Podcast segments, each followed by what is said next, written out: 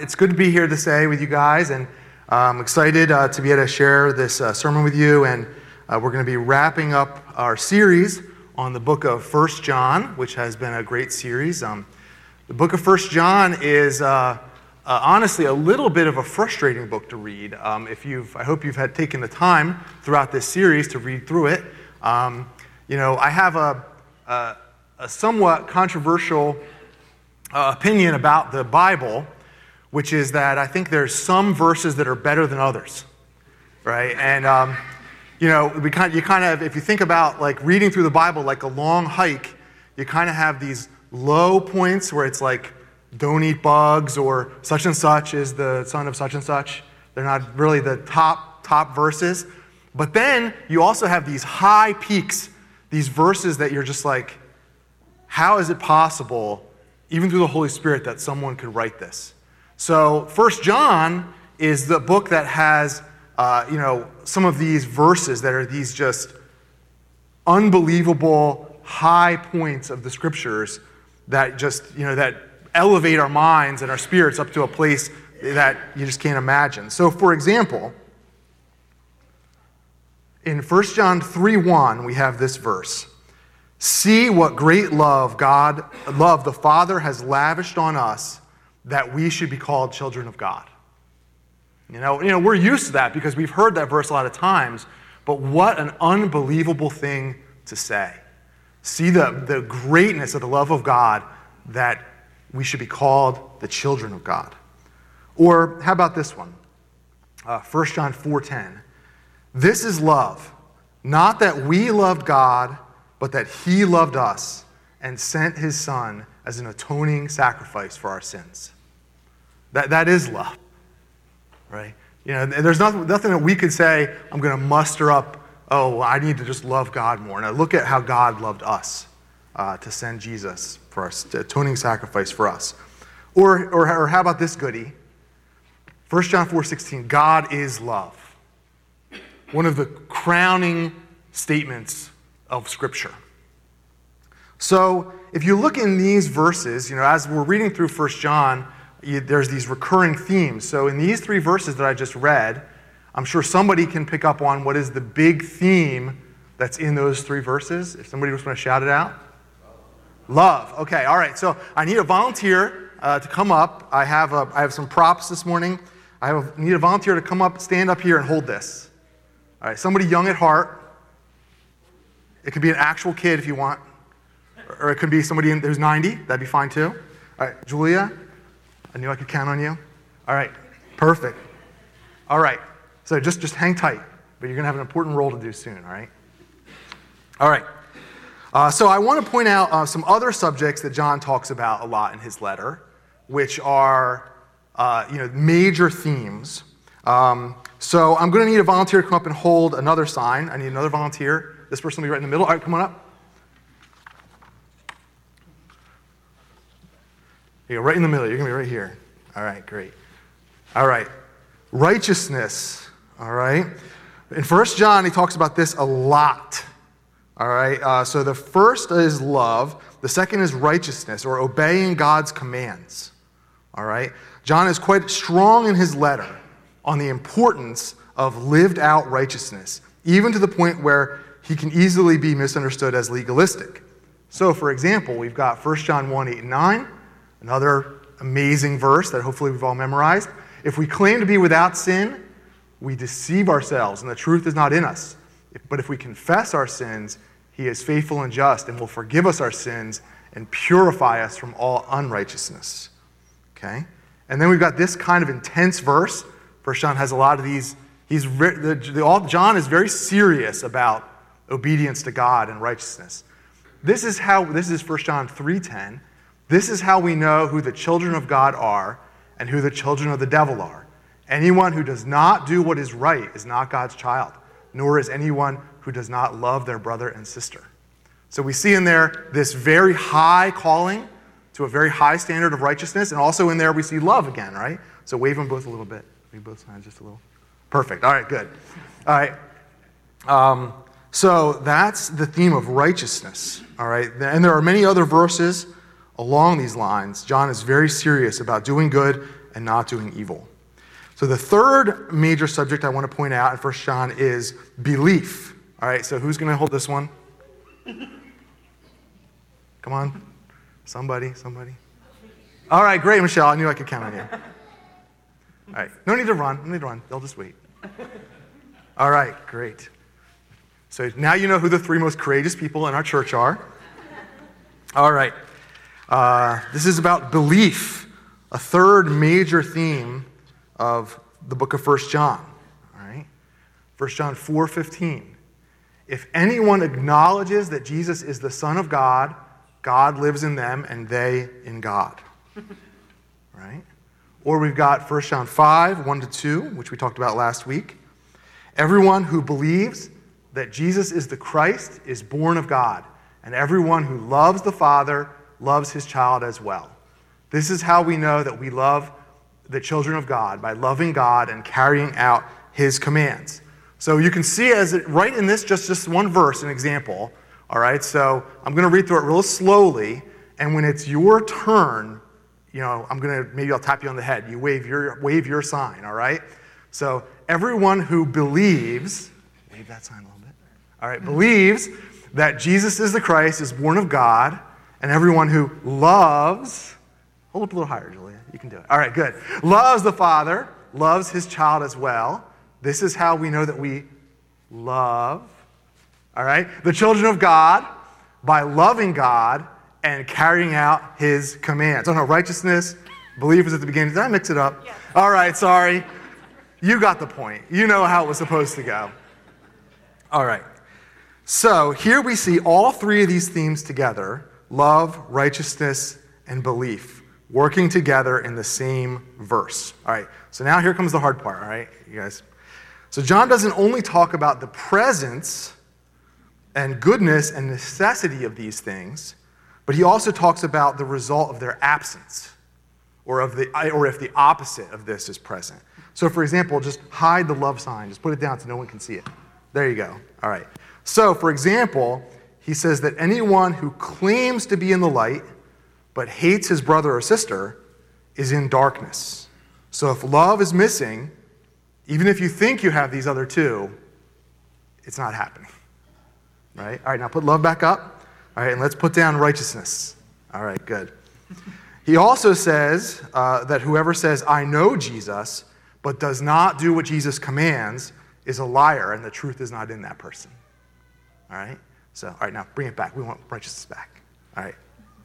Now, Michelle, you know what to do. All right. Uh, John also discusses those who, instead of believing, deny Jesus. He calls such persons antichrists and warns his readers not to be led astray by them, but instead to find their security in Christ, recognizing such security how?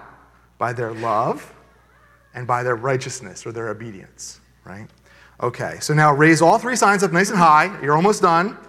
All right, and we're going to go uh, to this verse here and read this uh, together, which we already read. So it's the whole congregation. We're going to read it out loud. Everyone who believes that Jesus is the Christ is born of God. And everyone who loves the Father loves his child as well. This is how we know that we love the children of God by loving God carrying out his commands. All right, let's give the volunteers a hand. You guys did really good. Here you go. I'll take the sign. All right. Thank you. Thank you. All right.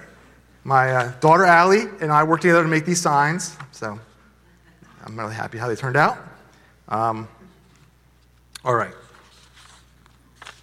So I wanted to start by reviewing these major themes from 1 John to help us get in the right mindset to process through these last nine verses uh, of chapter 5. Um, so, our strategy for talking about this, we're, gonna, um, we're just going to kind of go through these verse by verse, break down what John is trying to say in these verses, because some of it can be a little bit uh, confusing.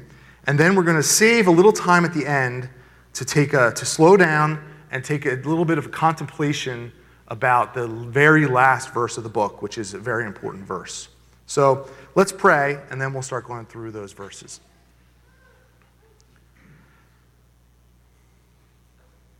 Heavenly Father, we thank you so much for your word.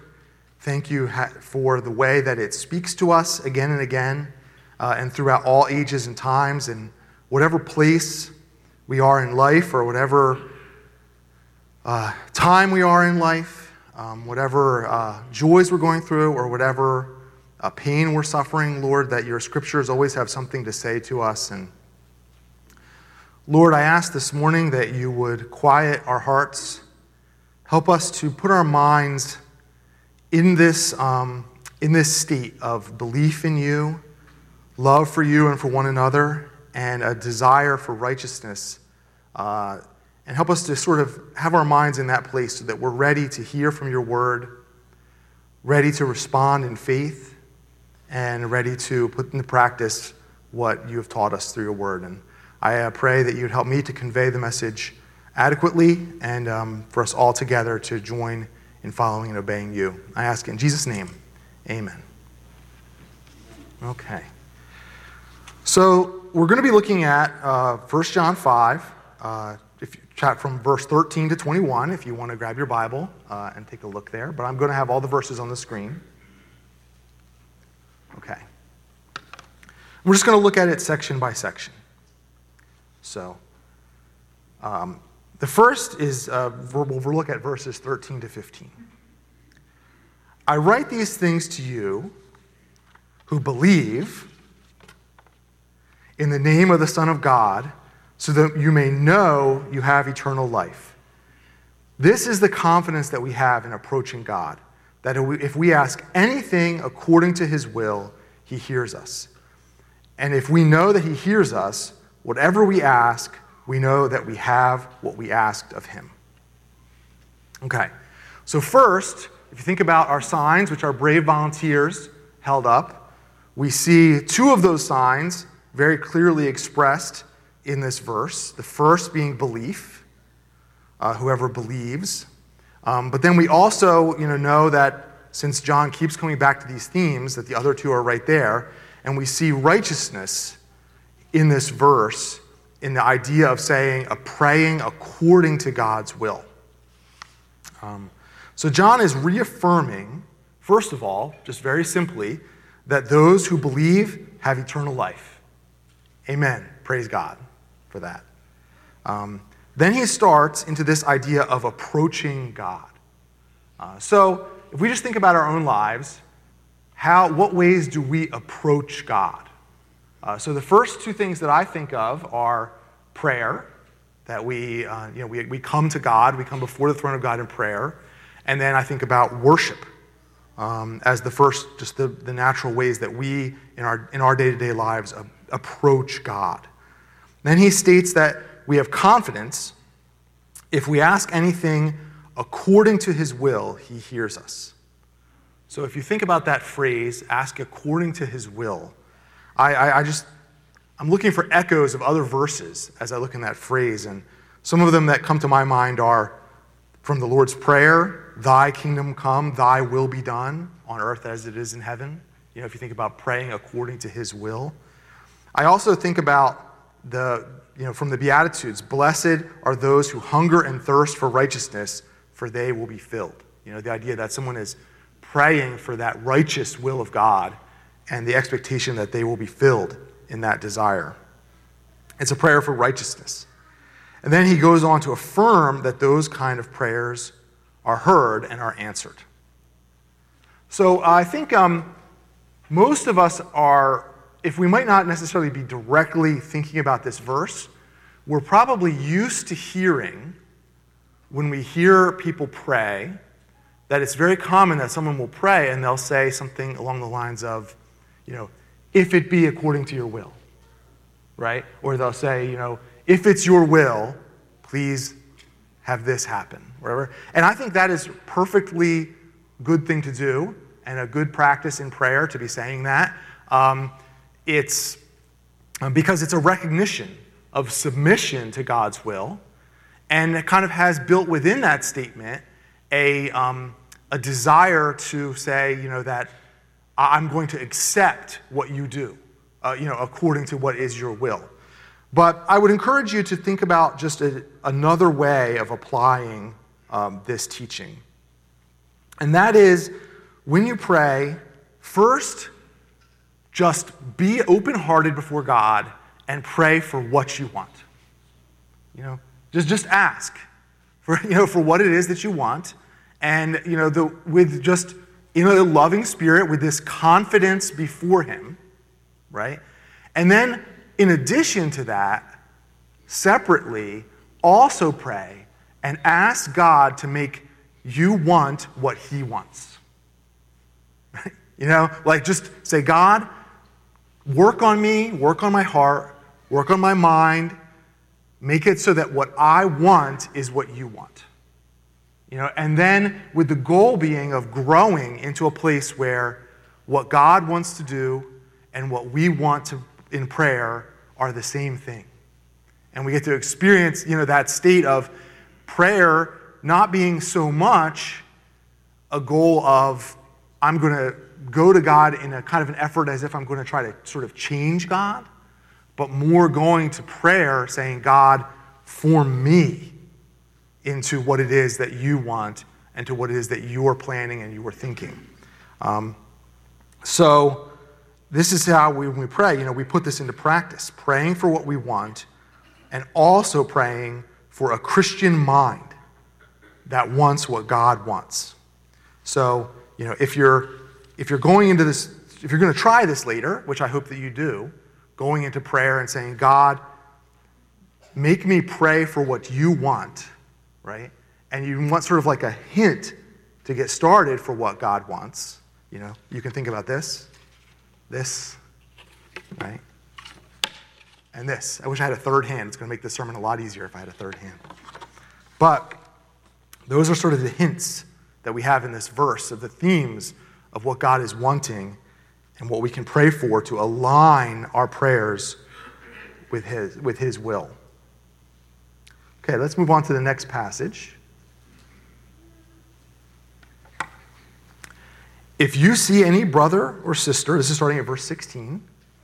If you see any brother or sister commit a sin that does not lead to death, you should pray, and God will give them life. I refer to those whose sin does not lead to death. There is a sin that leads to death. I am not saying that you should pray about that. All wrongdoing is sin, and there is sin that does not lead to death. That's clear, right? Uh, so, you know, I think, um, you know, I, I spent a fair amount of time preparing for this sermon. Uh, when, when Dave Allen first asked me, gave me these verses, I read through them and I was like, oh no. I'm not doing the sin that leads to death, sin that does not lead to death part. But I said, okay, fine, I'll do it. So I, uh, I, I, I, spent some time reading some different commentaries, looking at different scholars uh, for them trying to unpack what is this sin that leads to death, sin that does not lead to death stuff all about. And here's the, there's kind of good news and bad news. The bad news is the scholars all disagree about what this means. The good news is that's okay. You know, they don't, they don't, that means they don't know. So if you don't know, you're exactly equal to them, the most learned people about this. Um, so, uh, what I think, but what they do agree is about what the real main point or takeaway of the passage is, which is what should a Christian's response be to encountering sin? right? Or, or when someone sins. And the answer is to pray for them. Right? That's, I mean, that's clear. You know, aside from this question about, you know, well, I guess if the person's not dead, it wasn't the sin that leads to death. At least not yet, right? So pray for them, right? Pray for them to believe. Pray that they would be with, that you'd be able to love them Pray that the person would be turn from their sin and turn back into the path of righteousness. You know, this is how we can pray for the person. Now, now note what is not included. It does not say if you see a brother or sister commit a sin, be angry at them. It does not say that you need to that you need to straighten them out. Right? It does not say you know condemn them. It doesn't say don't invite them to your Halloween party. Right? You know, it doesn't say any of those things. It says, pray them back into the kingdom, right? Back into God's will. Um, and, that, and that makes sense. It's a perfectly logical uh, and right thing to do because I do not have the ability to change someone's heart. I don't have the ability to move someone to repentance. You know, I don't have the ability to make someone love what someone hates. Right? I just I can't do that. But God can do that. So it would make sense that the, that the good and Christian response to seeing a brother or sister commit sin is to pray for them. And then hopefully, uh, you know, I trust God that if a time comes up in my life or in your life where it becomes a crucial thing that we need to know to be able to explain this sin unto death, sin unto death thing, that God, that the Holy Spirit will make it clear to us on that day when we need to know that. And we can trust in Him that that would be His will. Okay. Let's move up on to the, next sign, on the next uh, section. Okay. So, uh, this is starting at verse 18 and going through verse. Uh, is this right? Oh, yeah, I just have the uh, verse labeled wrong on the top. This is from uh, 18 to 20. All right. We know that anyone born of God does not continue to sin. Uh, the one who was born of God keeps them safe, and the evil one cannot harm them. We know that we are children of God and that the whole world is under the control of the evil one. We know also that the Son of God has come and has given us understanding, so that we may know him who is true, and we are in him who is true by being in his Son, Jesus Christ who is the true God and eternal life.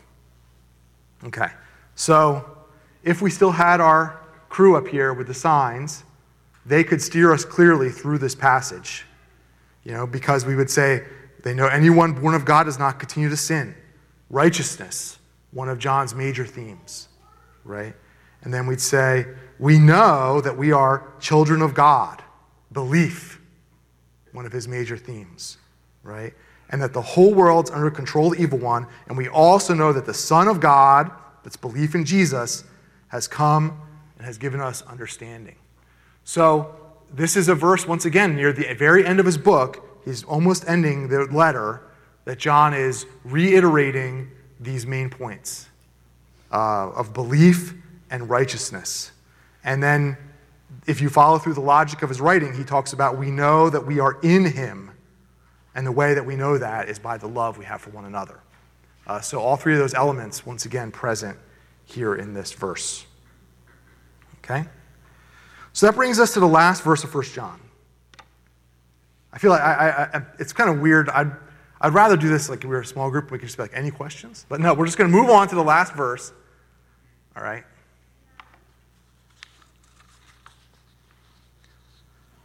Dear children, Keep yourselves from idols. So let's just, everybody take a deep breath.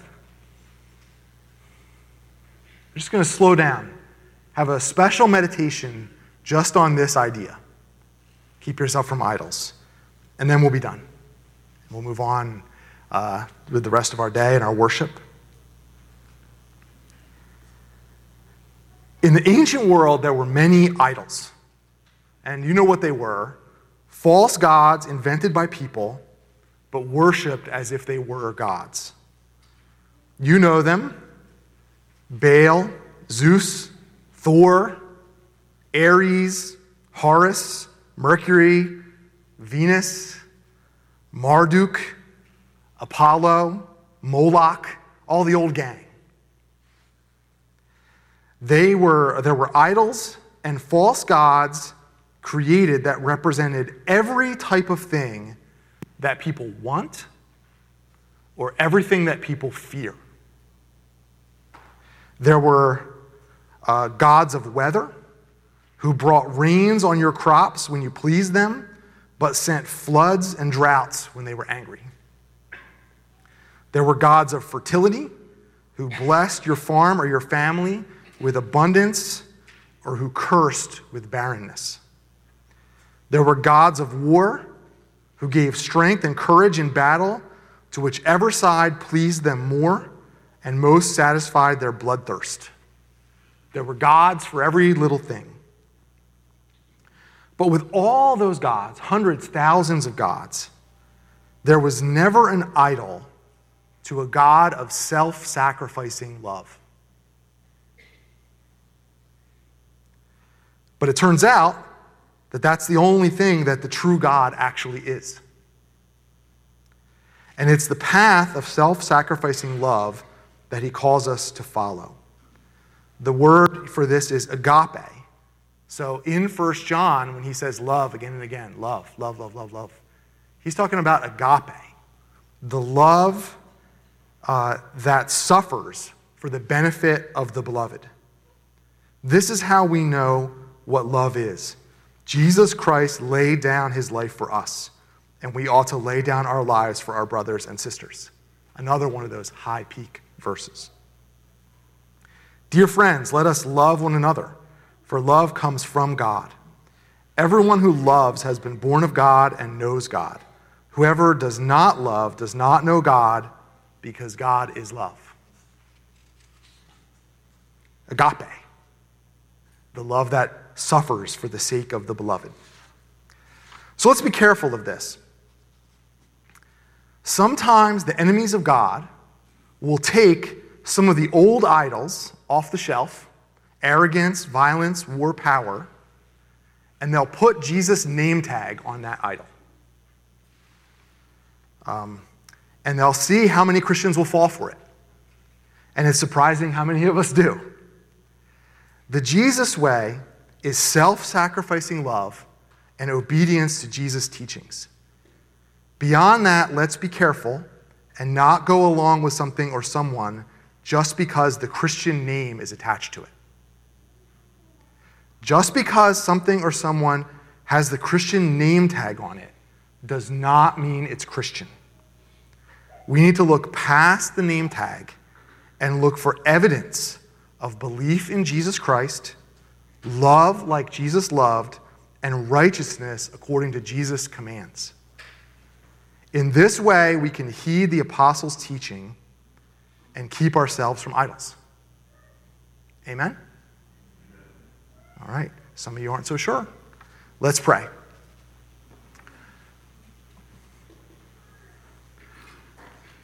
Holy Spirit, reveal to us any idols that we are following, particularly anything that is claiming to be Christian but is not. Spirit, change our hearts so that we want the same things that you want. God, you are light, and in you there is no darkness at all. If we claim to have fellowship with you and yet walk in darkness, we lie and do not live out the truth. But if we walk in the light as you are in the light, we have fellowship with one another, and the blood of Jesus, his Son, purifies us from all sin. May these words be true and effective in each of our hearts. Amen.